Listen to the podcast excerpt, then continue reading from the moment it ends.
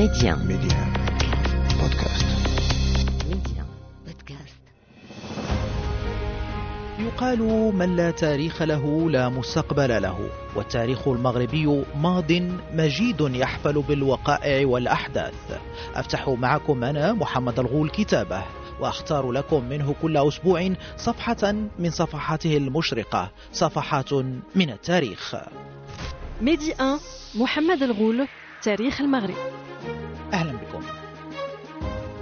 نكمل معكم متابعينا تمحيصا للوقائع والأحداث والدروس التاريخية المستقاة من هذا الانتصار التاريخي المغربي الكبير الذي حققه الجيش المغربي في معركة وادي المخازن على الجيش البرتغالي المعزز بتشكيلات من المرتزقة الأوروبيين. فهذه المعركة عند التمحيص فيها يتأكد لنا بأنها لم تكن حربا برتغالية ضد المغرب فقط بقدر ما كانت معركة أوروبية ضد المغرب. فقد حضرت ضمن الجيش البرتغالي تشكيلات عسكرية أوروبية متعددة بمباركة من البابا تشكيلات إسبانية فرنسية ألمانية إيطالية وسويسرية وأخرى حتى أن الجيش البرتغالي عد جرارا مقارنة بالجيش المغربي رغم محاولات تغيير وتشويه هذه الوقائع بعد الهزيمة في الكتابات الأوروبية خاصة.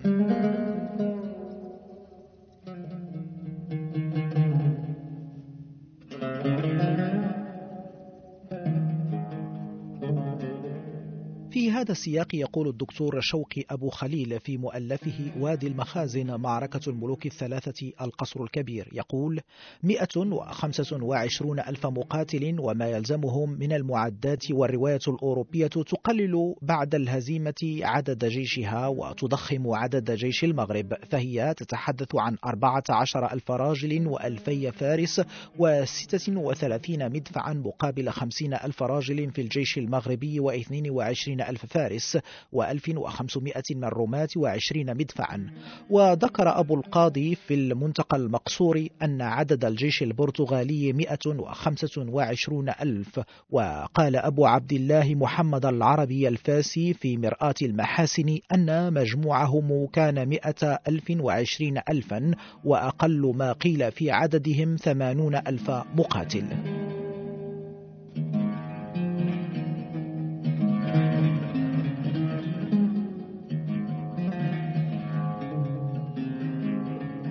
كان مع الجيش البرتغالي عشرين ألف إسباني وثلاثة آلاف ألماني وسبعة آلاف إيطالي وغيرهم عدد كبير مع ألوف الخيل وأكثر من أربعين مدفعا.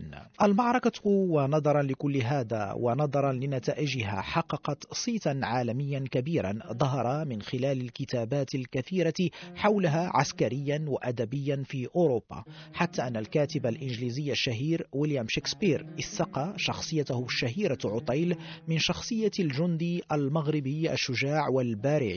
هذه الصفات التي لازمت الجندي المغربي بعد هذه المعركة وهو ما يحيلنا عليه ضيفنا الأستاذ نور الدين حجيرة أستاذ التاريخ بجامعة سيدي محمد بن عبد الله بفاس وخبير الاستراتيجيات العسكرية. مسألة أخرى يجب أن نشير إليها بخصوص معركة المخازن وهو الصيت الذي تركته معركة المخازن في أوروبا. لا تنسى سيدي محمد أن ما كتب حول وادي المخازن في المغرب كانت الذاكرة قصيرة جدا. فما كتب في أوروبا يعني أكثر بكثير مما كتب حول إذا رجعت إلى المصادر تجد سطر أو سطرين حول المعركة. الذاكرة كانت قصيرة جدا. وفي البرتغال كان ممنوع الكتابة حول وادي المخازن لمدة تقريبا 60 سنة. من من 80 يعني من السنة التي احتلت يعني إسبانيا فيها للبرتغال إلى حدود 1640 أو 42 كان ممنوع منعا باتا أن تكتب حول معركة المخازن لأن قتل ملكهم فيها إلى غير ذلك. وما كتب حول المعركة كان بلغات أخرى أو ب... إما في الشمال يعني في هولندا أو في إسبانيا أو في في مجموعة من بعد 1600 بعد استقلال يعني البرتغال من إسبانيا أخذت تظهر بعض الكتابات حول المخازن وحملوا المسؤولية للإسبان فيها لماذا اني كرد فعل على الاستعمار الإسباني للبرتغال آنذاك. ولرفضهم ولرفضهم ربما مساعدتهم أثناء الحرب. لا ساعدوهم سيد محمد. أتذكر عندما وصل دون سيباستيان إلى وادي المخازن قبل أن يقطع وادي المخازن كان هناك نقاش. هل نعود إلى كذا لأن الجنود البرتغاليين أصيبوا بالعياء والتعب. وكانوا يجرون هذه الأثقال والتيران تجر les chariots الكراريس إلى غير ذلك. وفي هذه الفترة بالضبط وصل le capitaine دي ألدانا يعني هو إسباني أرسله فيليب تاني لمساعدة ابن أخته دون سيباستيان. فوصل le capitaine دي ألدانا هو إسباني مع 400 أو 500 من الجنود الاسبان لمساعده ابن أخته. فوجدهم يناقشون هل يعودون إلى العرائش الذين جاءوا من أجلها أم يعودون إلى اصيله أم ماذا. فدفع بدون سيباستيان فقط. الوحيد الذي كان يأمر باجتياز واد المخازن والدخول في, في القتال. فجاء لو كابيتان دي ألدانا الإسباني ودفع بالكل لكي يزيدوا إلى الأمام أو يتقدموا إلى الأمام. وهنا نجد على أن الكتابات البرتغالية حملت المسؤولية بالدرجة الأولى إلى إلى الإسبان في شخص لو كابيتان دي ألدانا على اعتبار أنه هو الذي غرر بالملك وهو الذي دفع بالجيش بالتقدم إلى القتال. هذا وارد في النصوص التاريخية. أريد القول سيدي محمد أن الصيت الذي تركته المعركة في أوروبا كان كثيرا كان كبيرا جدا. يتجسد مثلا من خلال ما ترك حول المعركة في مجموعة من من من من الأشعار أو من الروايات أو وخير دليل على ذلك الشاعر الإنجليزي ويليام شكسبير الذي كان يعاصر المعركة كان يعني في هذه الفترة يعني يعيش في هذه الفترة فترة المعركة. وقد وصلته الأخبار وعمت أخبار المعركة ومقتل دون سيباستيان في كل أرجاء أوروبا. وهذا يعني ترك صيتا للجند المغربي. صيتا مرموقا صيت لا مثيل له عن الجند المغربي في أوروبا. وويليام شكسبير أيضا ساق معلوماته حسب النصوص من البحارة أكثر من بحار إنجليزي زار الشواطئ المغربية ونقل أخبار المعركة. فأعجب ويليام شكسبير بالجند المغربي وبهذا الجيش المغربي. فكتب رواية كان بطلها ضابط مغربي وهي رواية عوطيل فمن هو عوطيل؟ عوطيل يعني يرمز به إلى عبد الملك السعدي ها؟ ذلك يعني يقول على أن هذا البطل هو ذو شخصية مستقيمة عميقة الشعور بالواجب شديدة البأس عميقة الصبر الطافحة بالإنسانية وهكذا يصور يعني ويليام شكسبير الجندي المغربي في أروع آه، صورة له آه، في أوروبا وترك صيتا كبيرا جدا. هذه من الأمور التي يعني يجهلها الكثير من هذه مفخرة للجند المغربي وللجيش المغربي بطبيعة الحال. ونعلم سيدي محمد على أنه بعد تقريبا بعد يعني 13 سنة وهذه معركة تحدثنا في الحلقة الماضية على les batailles décisives المعارك الحاسمه معركة المخازن كانت حاسمة لماذا؟ لأن قضت على على دولة برمتها. لأن سنتين تقريبا من 78 ل 80 سيحكم البرتغال الكاردينال هنري الشيخ العجوز الذي كان وصيا على دون سيباستيان في طفولته. وبعد وفاته في 80 انتقل العرش إلى خال دون سيباستيان وهو فيليب الثاني ملك إسبانيا. بعد 13 سنة تمكن الجيش المغربي في عهد أحمد المنصور من إسقاط مملكة سونغاي في مالي وحوض النيجر إلى غير ذلك في حروب على اسمها حروب الوحدة حروب الاندراج تحت الخلافة الإسلامية السعدية الشريفة. ف أسقط دولة أو عظمى أيضا في الجنوب في ظرف 13 سنة اسقط دولتين كبيرتين في التاريخ البشرية بطبيعة الحال.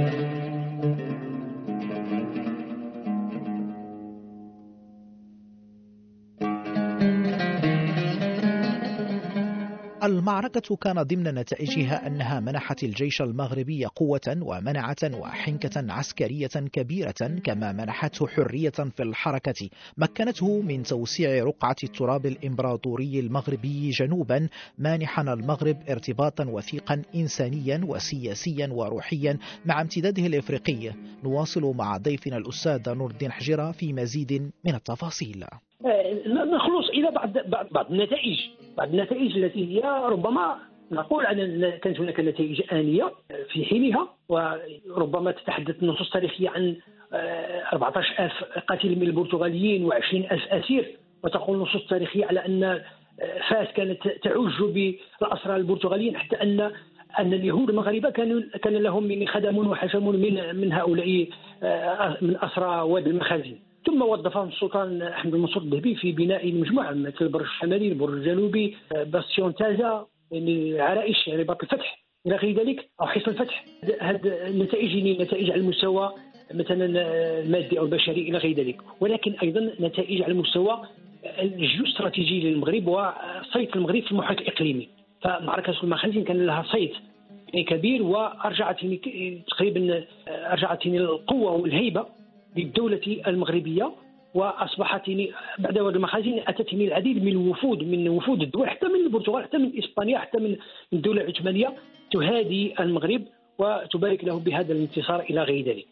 شيء آخر وهو أنه فتحت أعين السلطان مولاي حمد المنصور الذهبي على أمور استراتيجية أخرى خاصة في إطار في سياق تراجع الدولة العثمانيه عن شمال إفريقيا 1586 أي بعد المعركة بسنوات فتراجعت الدولة العثمانيه عن شمال إفريقيا وغيرت نظام البشوات الذي كان يربط آه، المناطق آه، شمال إفريقيا بالأستانة أي بإسطنبول بشكل مباشر إلى نظام شبه حكم ذاتي البايات والدايات وتراجعت لماذا؟ لأن أصبحت عاجزه عن سير أطراف أطراف الإمبراطورية.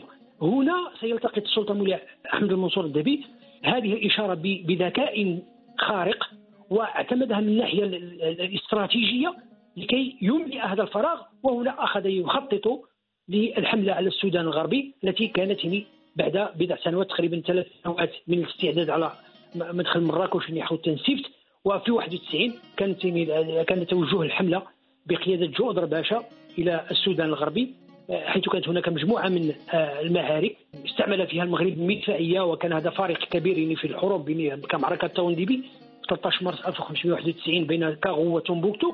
وبالتالي تمكن من إدراج كل هذه المناطق آه، تحت آه، أجنحة الدولة المغربية. وهناك مناطق أخرى يعني كانت قد خضعت قبل 82 قد خضعت إلى المغرب مثل مملكة الهوسة التي كان يرأسها إدريس الومه مملكة بارنو يعني بمملكة بارنو بإقليم الهوسة على بحيرة تشاد.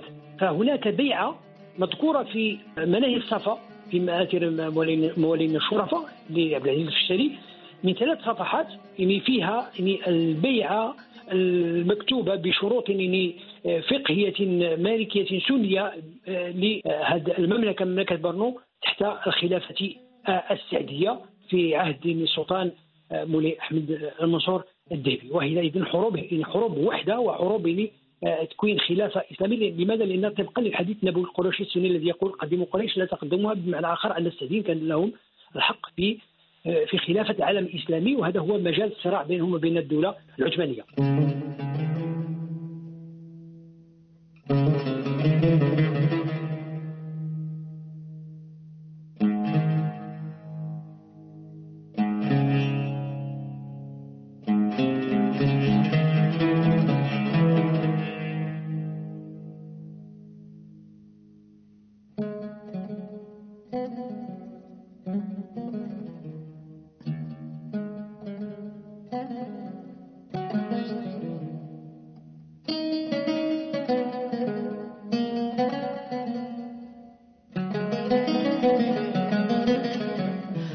المعركة معركة وادي المخازن كانت معركة مصير بالنسبة للمغرب قبل كل شيء.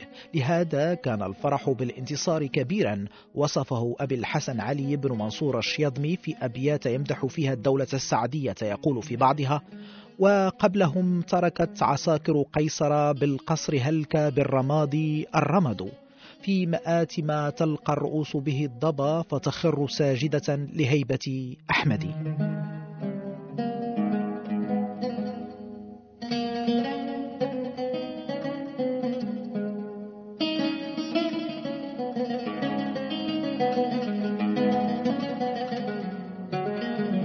النصر الكبير والحاسم خلف ترددات جابت العالم ونتائج كثيرة غيرت التوازنات السياسية وتوازنات القوة في منطقة غرب المتوسط وحتى العالم باعتبار أن البرتغال كان أسطولها خلال هذه الفترة سيد محيطات العالم وكما كان لهذه المعركة دروس مستخلصة خاصة عسكريا يقول بخصوصها الأستاذ نور الدين حجيرة.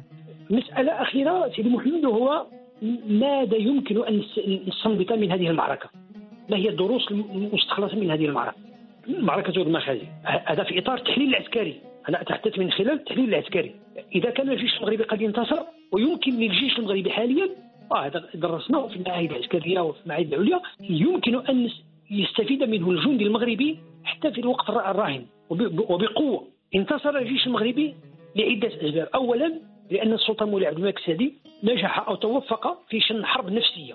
لاحظ الآن هناك مجموعة من الكتابات سيدي محمد تتحدث عن الحروب عن الحرب النفسية وكذا والحرب إلى غير ذلك أنواع الحروب. فالسلطان مولاي عبد الملك السعدي في القرن السادس عشر معركة المخازن قد آه، استخدم الحرب النفسية ضد دون سيباستيان الذي كان في عمره 24 سنة. عندما أرسل له رسالة وهو في طنجة يقول له إن اسطوتك قد ظهرت في خروجك من أرضك وجوازك فأنت فأنت نصراني حقيقي شجاع. وإن زحفت إلى بلاد وحقرت بعض الرعية فهو يهودي ابن يهودي. إذن فهذا استفزاز يلعب على نفسية دون سيباستيان. وهذه الحرب النفسية تستهدف فيه العقيدة والشجاعة والثقة وصناعة القرار. المسألة الثانية وهو امتلاك عبد الملك السعدي مواصفات القيادة البارعة الملمة بالعلم العسكري وشروط خوض المعارك. إن عصر القرن السادس عشر ظهرت فيه كتابات مثل ميكافيلي فن الحرب الأمير مطارحات في 21 1521 إلى غير ذلك. ثالثا توفق عبد الملك السعدي في التنسيق بين ثلاث أسلحة. وقلنا في الحس ربما في الحلقة الماضية على أن معركة المخازن مثل معركة مارينيان 1515 آه، التي استطاع فيها فرانسوا premier من استعمال ثلاث أسلحة ثلاث أنواع ديال الجيوش الخيالة والمدفعية والمشاة مسألة أخرى استطلاع الخصم واستدراجه.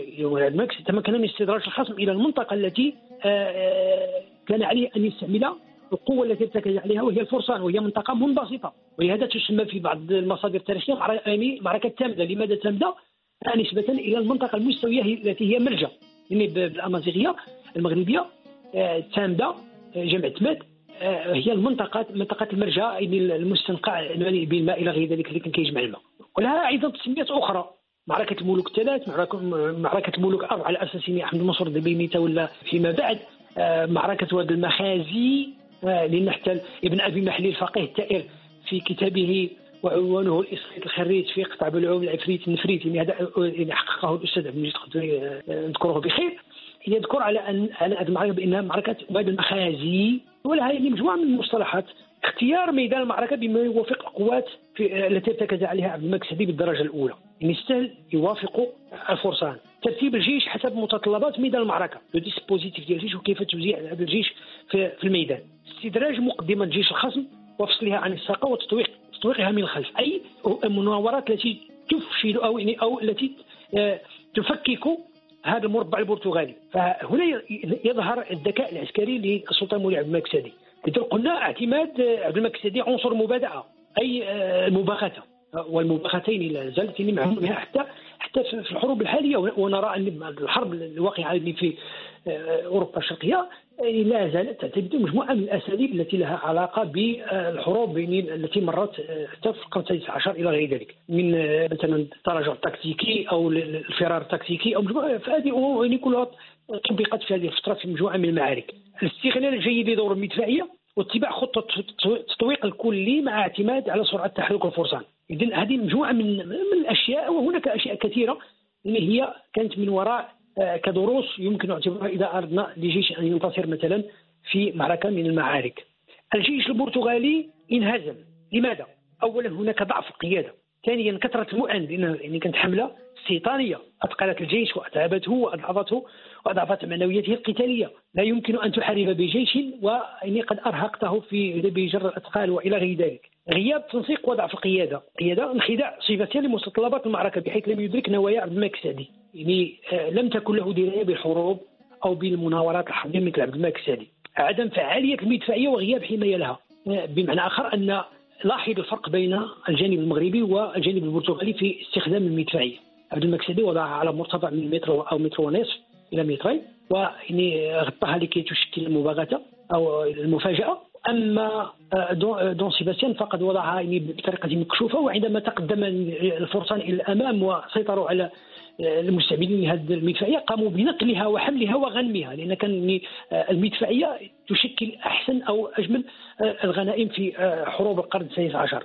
عدم انفتاح المعسكر البرتغالي بموازاة الخطة الهلالية التي اتبعها الجيش المغربي بمعنى آخر أن أن دون سيباتيان بالرغم من أن أنه قد ظهر له في قبيل قبيل انفجار المعركة أو بدء المعركة على أن الجيش المغربي سيعتمد خطة التطويق لم يكيف مربعه بطريقة يواجه بها هذا التطويق. وهذا ينم على ضعف النظر في الجانب العسكري. ترتيب الجيش على شكل مربع مما جعله ينغلق خلال المعركة ويحد من تحرك الفرسان. يعني هذا التنظيم على شكل مربع يعني كان سببا أيضا في هزيمة الجيش البرتغالي.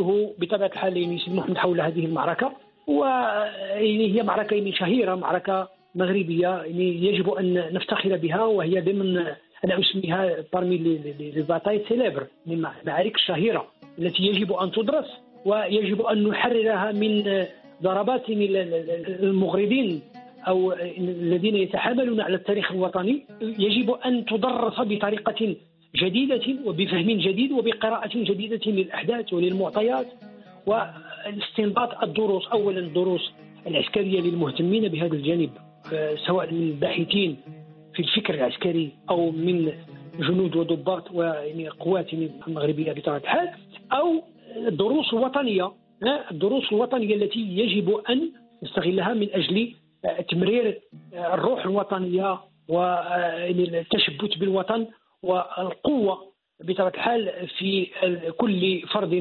مغربي. وشكرا سيدي محمد. شكرا جزيلا لك الأستاذ نور الدين حجيرة خبير الاستراتيجية العسكرية وأستاذ التاريخ بجامعة سيدي محمد بن عبد الله بفاس على مشاطرتك إيانا والمستمعين هذه المعلومات والمعطيات التاريخية القيمة. متابعينا أذكركم أنه يمكنكم متابعة كل الأعداد السابقة من تاريخ المغرب عبر تحميل تطبيق ميدي أن بودكاست. إلى اللقاء. ميدي 1 محمد الغول تاريخ المغرب.